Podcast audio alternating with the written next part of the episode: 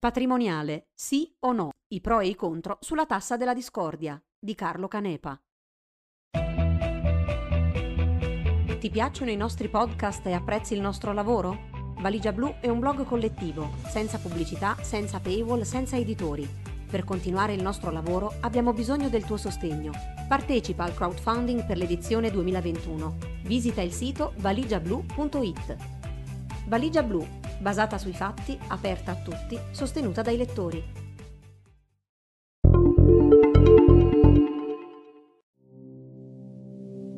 Ogni anno, nel dibattito politico e pubblico italiano, ritorna di attualità il tema della patrimoniale. Una parola che, come vedremo, può voler dire diverse cose e che spesso finisce vittima di semplificazioni, sia tra i suoi promotori che tra i suoi oppositori.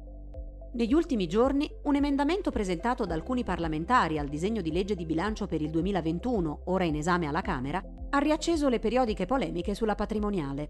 Questa proposta ha subito raccolto l'opposizione di molti esponenti di spicco di quasi tutti i partiti all'interno della maggioranza e del Parlamento, dal Partito Democratico al Movimento 5 Stelle, da Italia Viva a Forza Italia, passando per la Lega e Fratelli d'Italia. Ma che cosa dicono i dati sulla ricchezza in Italia e come funziona la patrimoniale di cui si parla di recente? E in generale, quali sono i pro e i contro di una tassa di questo tipo? Abbiamo realizzato un breve manuale di conversazione per fornirvi gli strumenti essenziali per affrontare in modo informato la discussione su questo tema, al di là delle opinioni. L'emendamento Fratoianni Orfini Il 18 novembre è stato presentato alla Camera dei Deputati il disegno di legge di bilancio per il 2021. Nei giorni successivi il testo ha iniziato il suo iter in Commissione Bilancio, dove sono stati presentati quasi 7.000 emendamenti dai partiti della maggioranza e dell'opposizione. Tra queste proposte di modifica ce n'è una a firma di nove parlamentari, tra cui Nicola Fratoianni, deputato di Liberi Uguali e portavoce nazionale di Sinistra Italiana, e Matteo Orfini, deputato ed ex presidente del Partito Democratico. L'emendamento, non ancora pubblicato sul sito della Camera, ma di cui Valigia Blu ha preso visione, è intitolato Istituzione di un'imposta sostitutiva sui patrimoni e contiene in sostanza la richiesta di introdurre due novità a partire dal 1 gennaio 2021. Da un lato propone di eliminare l'IMU e le imposte di bollo sui conti correnti bancari e su quelli di deposito titoli. Dall'altro propone di introdurre un'imposta sui grandi patrimoni superiori ai 500.000 euro. Che cosa si intende qui per grandi patrimoni? Innanzitutto, la base imponibile, ossia il valore su cui viene calcolata la nuova tassa, è data dalla ricchezza netta, la cosiddetta net wealth dei singoli contribuenti, posseduta sia in Italia che all'estero.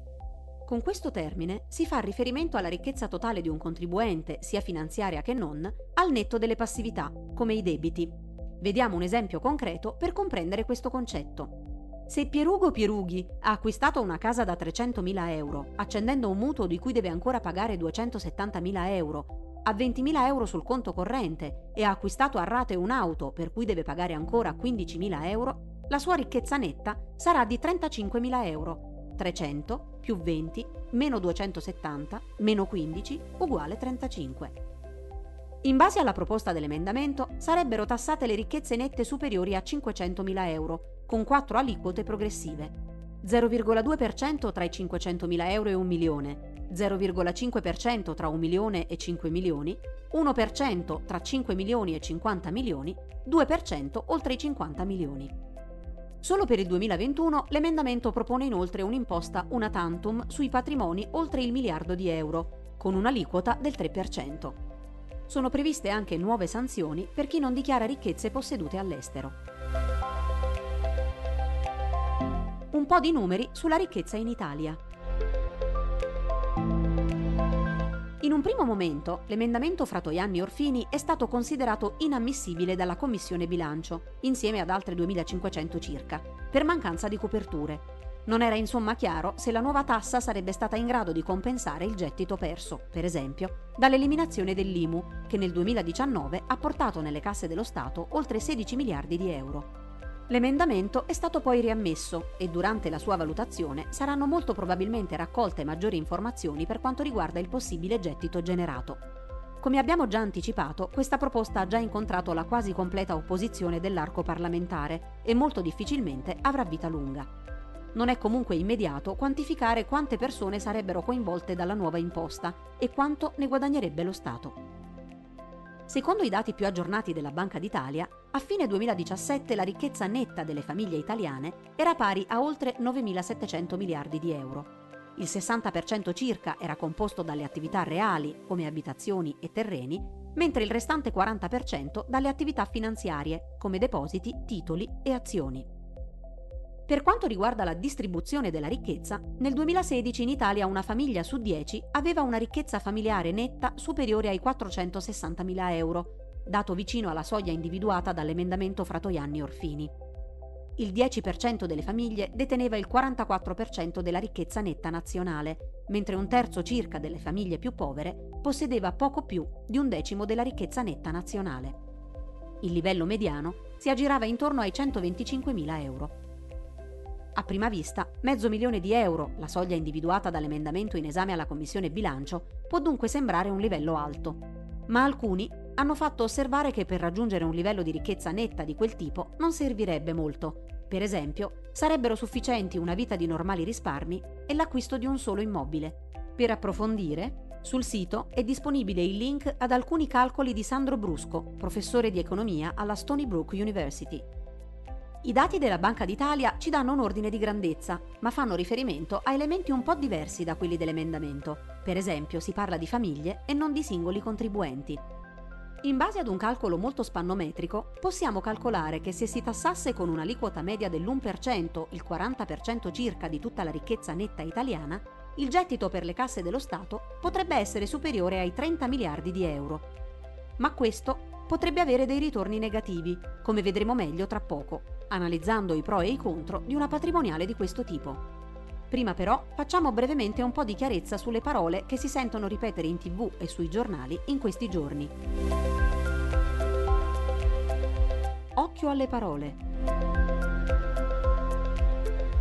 Dopo questa prima parte dovrebbe essere chiara una delle caratteristiche principali della patrimoniale al centro del dibattito di questi giorni, l'essere un'imposta calcolata in base al patrimonio del contribuente e non in base al suo reddito.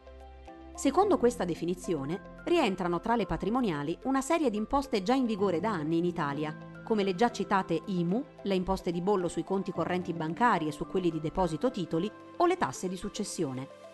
Nel linguaggio giornalistico queste imposte vengono comunemente chiamate mini patrimoniali, sono concentrate su aspetti specifici del patrimonio di un contribuente e non sulla sua ricchezza netta complessiva. Secondo i dati più aggiornati raccolti dall'Ocse, nel 2017 solo sei paesi, Canada, Francia, Spagna, Lussemburgo, Norvegia e Svizzera, su 35 membri dell'organizzazione, avevano un'imposta sulla ricchezza netta, come quella proposta da Fratoianni e Orfini per intenderci, mentre tutti avevano un'imposta di qualche tipo sui patrimoni immobiliari. Sempre secondo i dati Ocse, nel 2017 in Italia le varie imposte sul patrimonio hanno portato quasi 45 miliardi di euro di entrate, il 6% su quelle totali, percentuale in linea con la media Ocse. Un'altra caratteristica di una patrimoniale vera e propria è che si tratta di un'imposta di tipo ricorrente. La proposta fatta da Fratoianni e Orfini è infatti strutturale, non una tantum. Discorso diverso vale, per esempio, per l'emendamento alla legge di bilancio per il 2021 avanzato dai parlamentari di Liberi e Uguali, non ancora pubblicato sul sito della Camera, ma visionato da Valigia Blu, con cui si chiede di introdurre un contributo di solidarietà per le grandi ricchezze. In questo caso si è proposto di tassare soltanto per il 2021 le ricchezze nette superiori a 1,5 milioni di euro, con un'aliquota dell'1%. Lo scopo è quello di attuare politiche sociali atte a contrastare gli effetti prodotti dalla crisi determinata dalla pandemia Covid-19. Un'imposta chiamata contributo di solidarietà è stata introdotta dal centro-destra, quarto governo Berlusconi, nel 2011, vista la grave crisi economica dell'epoca, ma riguardava i redditi e non i patrimoni superiori ai 300.000 euro. Una proposta simile, un contributo di solidarietà sui redditi alti, è stata avanzata anche ad aprile 2020 da alcuni parlamentari del PD per l'emergenza coronavirus, finendo subito in un nulla di fatto. Infine, un altro esempio famoso di patrimoniale una tantum è stato il cosiddetto prelievo forzoso, attuato con un decreto di urgenza a luglio 1992 dal governo di Giuliano Amato. Ritornando alla patrimoniale, intesa come imposta ricorrente sulla ricchezza netta di un contribuente, vediamo quali sono le argomentazioni dei favorevoli e quali quelle dei contrari. Quali sono i pro di una nuova patrimoniale? A livello nazionale e internazionale il dibattito sulla patrimoniale non è nulla di nuovo, anzi.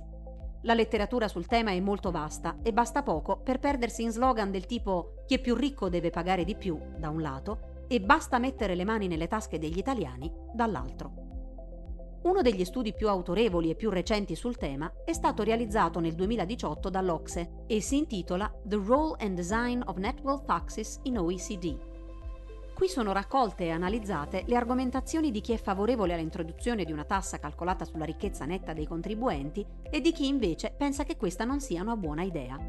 Secondo la letteratura scientifica, i benefici di una patrimoniale sarebbero sostanzialmente tre. Il primo, e più importante, riguarda la ridistribuzione della ricchezza, una tassa patrimoniale sulla ricchezza netta sarebbe uno strumento efficace per ridurre le disuguaglianze che si sono registrate negli ultimi anni e che, secondo alcune rilevazioni, sarebbero cresciute ancora di più negli ultimi mesi a causa dell'emergenza coronavirus.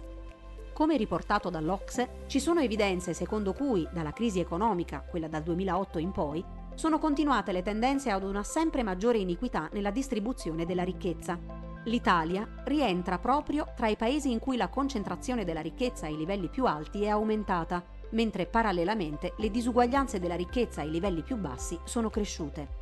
Il problema principale è che la ricchezza privata tende a concentrarsi di più nelle mani di pochi rispetto al reddito, come abbiamo visto prima per quanto riguarda i dati italiani. Non è semplice quantificare quanto effettivamente sia aumentata questa concentrazione, ma diverse evidenze scientifiche mostrano che nei decenni recenti, in diversi paesi occidentali, la distribuzione si sia fatta più iniqua. Tra l'altro, questa dinamica tende ad autorinforzarsi, salvo eccezioni, chi è ricco tende a diventarlo di più, perché parte da una posizione di vantaggio rispetto a chi ha di meno. In linea di principio, una patrimoniale permetterebbe di livellare in maniera efficiente questa forma di iniquità, ma deve poi scontrarsi con la realtà dei fatti, per esempio nel valutare da quale soglia in poi introdurre una nuova tassazione e con quale aliquota. Un secondo argomento a favore della patrimoniale è che questa imposta, se introdotta per sostituire una parte delle imposte sul reddito, potrebbe incentivare i contribuenti ad un uso più produttivo del loro patrimonio. Infine, un terzo gruppo di argomenti pro patrimoniale, legato in parte a quello visto in precedenza, sostiene che un'imposta sulla ricchezza netta potrebbe per esempio essere un valido sostituto alle tasse di successione, che colpiscono il passaggio di patrimoni, o incentivare gli investimenti sul capitale umano. Queste legittime posizioni a favore di una patrimoniale devono però fare i conti con gli argomenti dei contrari, scettici di fronte ai benefici proposti finora. Le posizioni dei contrari. Una delle obiezioni più immediate all'introduzione di una patrimoniale è quella della doppia tassazione. Che senso ha e perché sarebbe giusto tassare i patrimoni che si sono ottenuti con redditi che a loro volta sono già stati tassati dallo Stato? Qui va subito evidenziato un elemento di cui non abbiamo ancora parlato, ma che fa da sfondo a tutto il dibattito su questo tema. Un'obiezione come quella della doppia tassazione assume più o meno valore a seconda del sistema fiscale in cui si inserisce. In ogni paese, verrebbe da dire, vale infatti un discorso a parte, a seconda se il suo livello di tassazione è più o meno elevato. Per quanto riguarda le tasse di successione, poi, una critica di questo tipo, per quanto fondata, perde valore nel momento in cui chi è tassato non è tanto il donatore, che ha pagato le tasse sul reddito con cui ha accumulato il patrimonio, ma chi riceve l'eredità in questione. Una seconda critica all'introduzione di una patrimoniale riguarda le possibili distorsioni che si possono generare sugli investimenti e sui risparmi. Se un contribuente sa che se metterà da parte della ricchezza, questa in futuro gli verrà tassata, come cambierà il suo comportamento sulla base di una nuova imposta? Avere una risposta a priori non è semplice, ma anche in questo caso dipende molto dal sistema fiscale in cui viene introdotta la patrimoniale. E come ha sottolineato la stessa Ocse, in base ai dati del 2019, la struttura della tassazione in Italia è caratterizzata maggiormente da entrate provenienti dalle imposte sul reddito personale. Secondo i contrari alla patrimoniale, effetti negativi si potrebbero avere anche sull'imprenditoria, in parole povere sulla propensione a creare ricchezza. Infine, un'altra serie di obiezioni sostiene che una nuova patrimoniale spingerebbe ad un aumento di comportamenti illeciti, come spostare i patrimoni all'estero senza dichiararli. Ricordiamo che il nostro paese ha un'evasione fiscale stimata intorno ai 107 miliardi di euro l'anno, media degli anni 2015-2017, con 96 miliardi circa di mancate entrate tributarie e oltre 11 miliardi per mancate entrate contributive, un dato tra i più alti d'Europa. Tiriamo le somme. Ricapitolando, è evidente come un dibattito serio e ragionato sulla patrimoniale non possa esaurirsi in slogan di parte, ma richieda un'analisi approfondita dei diversi elementi in gioco, che vanno dagli aspetti redistributivi di un sistema fiscale a quelli legati alla sua efficienza. I meriti di una tassa sulla ricchezza netta non possono essere valutati in un contesto isolato, ma dipendono dal livello di tassazione complessivo dei singoli paesi e da condizioni socio-economiche più ampie, ha sottolineato l'Ocse nel fare il punto sulle sue ricerche. Al di là delle considerazioni sulle tasse, una patrimoniale potrebbe essere maggiormente giustificata in un paese che mostra alti livelli di disuguaglianza nella distribuzione della ricchezza, come soluzione per cercare di colmare queste lacune in modo più rapido. Questo non toglie che si potrebbe agire su singoli aspetti del patrimonio e non sulla ricchezza netta generale. Alcune evidenze recenti mostrano, per esempio, che in Italia i trasferimenti di ricchezza sotto forma di eredità o donazioni in vita sono in costante crescita dalla metà degli anni 90 in poi e sempre più concentrati nelle mani di pochi, mentre il peso della tassazione su questi trasferimenti è continuamente calato nel tempo. Le entrate tributarie dall'imposta di successione, ha scritto l'economista Salvatore Morelli sulla voce.info a ottobre scorso, sono scese dallo 0,15 allo 0,05% delle entrate totali, a seguito di diverse riforme dell'imposta. Inoltre, come ha sottolineato a febbraio scorso l'Osservatorio Conti Pubblici Italiani dell'Università Cattolica, le imposte di successione in Italia hanno aliquote molto basse e franchigie, soglie oltre la quale scatta la tassazione, elevate se paragonate a paesi simili al nostro. Per esempio, in Italia l'aliquota del 4% per un trasferimento fatto da un contribuente a un coniuge o a un figlio scatta per gli importi superiori ad un milione di euro ma anche qui c'è un dibattito sui pro e i contro l'aumento delle tasse di successione, che ricorda molto da vicino quello più ampio su un'imposta generale sulla ricchezza netta. Gli esempi di Spagna, Belgio e Argentina. In conclusione, vediamo brevemente tre esempi di paesi che di recente, a causa dell'emergenza coronavirus, hanno deciso di intervenire sulle imposte legate al patrimonio dei contribuenti. Partiamo dalla Spagna, con il governo del presidente socialista Pedro Sánchez e del suo vice Pablo Iglesias di Podemos. Il 3 dicembre il Congresso dei Deputati spagnolo, l'equivalente della nostra Camera, ha approvato il disegno di legge Presupuestos Generales del Estado del 2021, l'equivalente del nostro disegno di legge di bilancio per il prossimo anno. Ora il testo passerà al Senato, per poi tornare entro la fine del mese alla Camera per l'approvazione definitiva. Tra le novità contenute nel disegno di legge c'è la modifica dell'impuesto sobre il patrimonio, ossia l'imposta sopra i patrimoni che in Spagna ha 8 aliquote a partire dai patrimoni tra 0 e circa 170.000 euro, fino ad arrivare a quelli superiori ai 10 milioni. Per questi ultimi, il testo approvato dalla Camera propone di aumentare dal 1 gennaio 2021 in via permanente l'aliquota dal 2,5% attuale al 3,5%. In Belgio, invece, il governo del primo ministro Alexander De Croo ha proposto l'introduzione di una nuova imposta annuale sui conti di deposito titoli, ossia quelli che per esempio si aprono per investire in titoli finanziari. In questo caso la base imponibile è calcolata sul valore medio degli strumenti finanziari detenuti sui conti di deposito titoli. L'idea è quella di tassare con un'aliquota dello 0,15% i conti con un valore medio superiore ad un milione di euro. La proposta, che deve ancora concretizzarsi, è stata presentata dal governo come un contributo di solidarietà strutturale per aumentare le risorse a disposizione del sistema sanitario. Infine, vediamo l'esempio dell'Argentina. Il 5 dicembre il Senato ha approvato l'introduzione di una nuova imposta. Chi ha un patrimonio superiore ai 2 milioni di euro circa dovrà pagare una tassa con un'aliquota progressiva fino al 3,5% e fino al 5,25% per le ricchezze possedute fuori dal paese. Il governo del presidente Alberto Fernandez ha l'obiettivo di raccogliere in questo modo risorse per far fronte ad una parte dei costi legati all'emergenza coronavirus.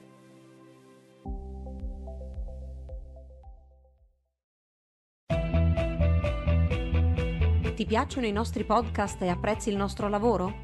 Valigia Blu è un blog collettivo, senza pubblicità, senza paywall, senza editori Per continuare il nostro lavoro abbiamo bisogno del tuo sostegno.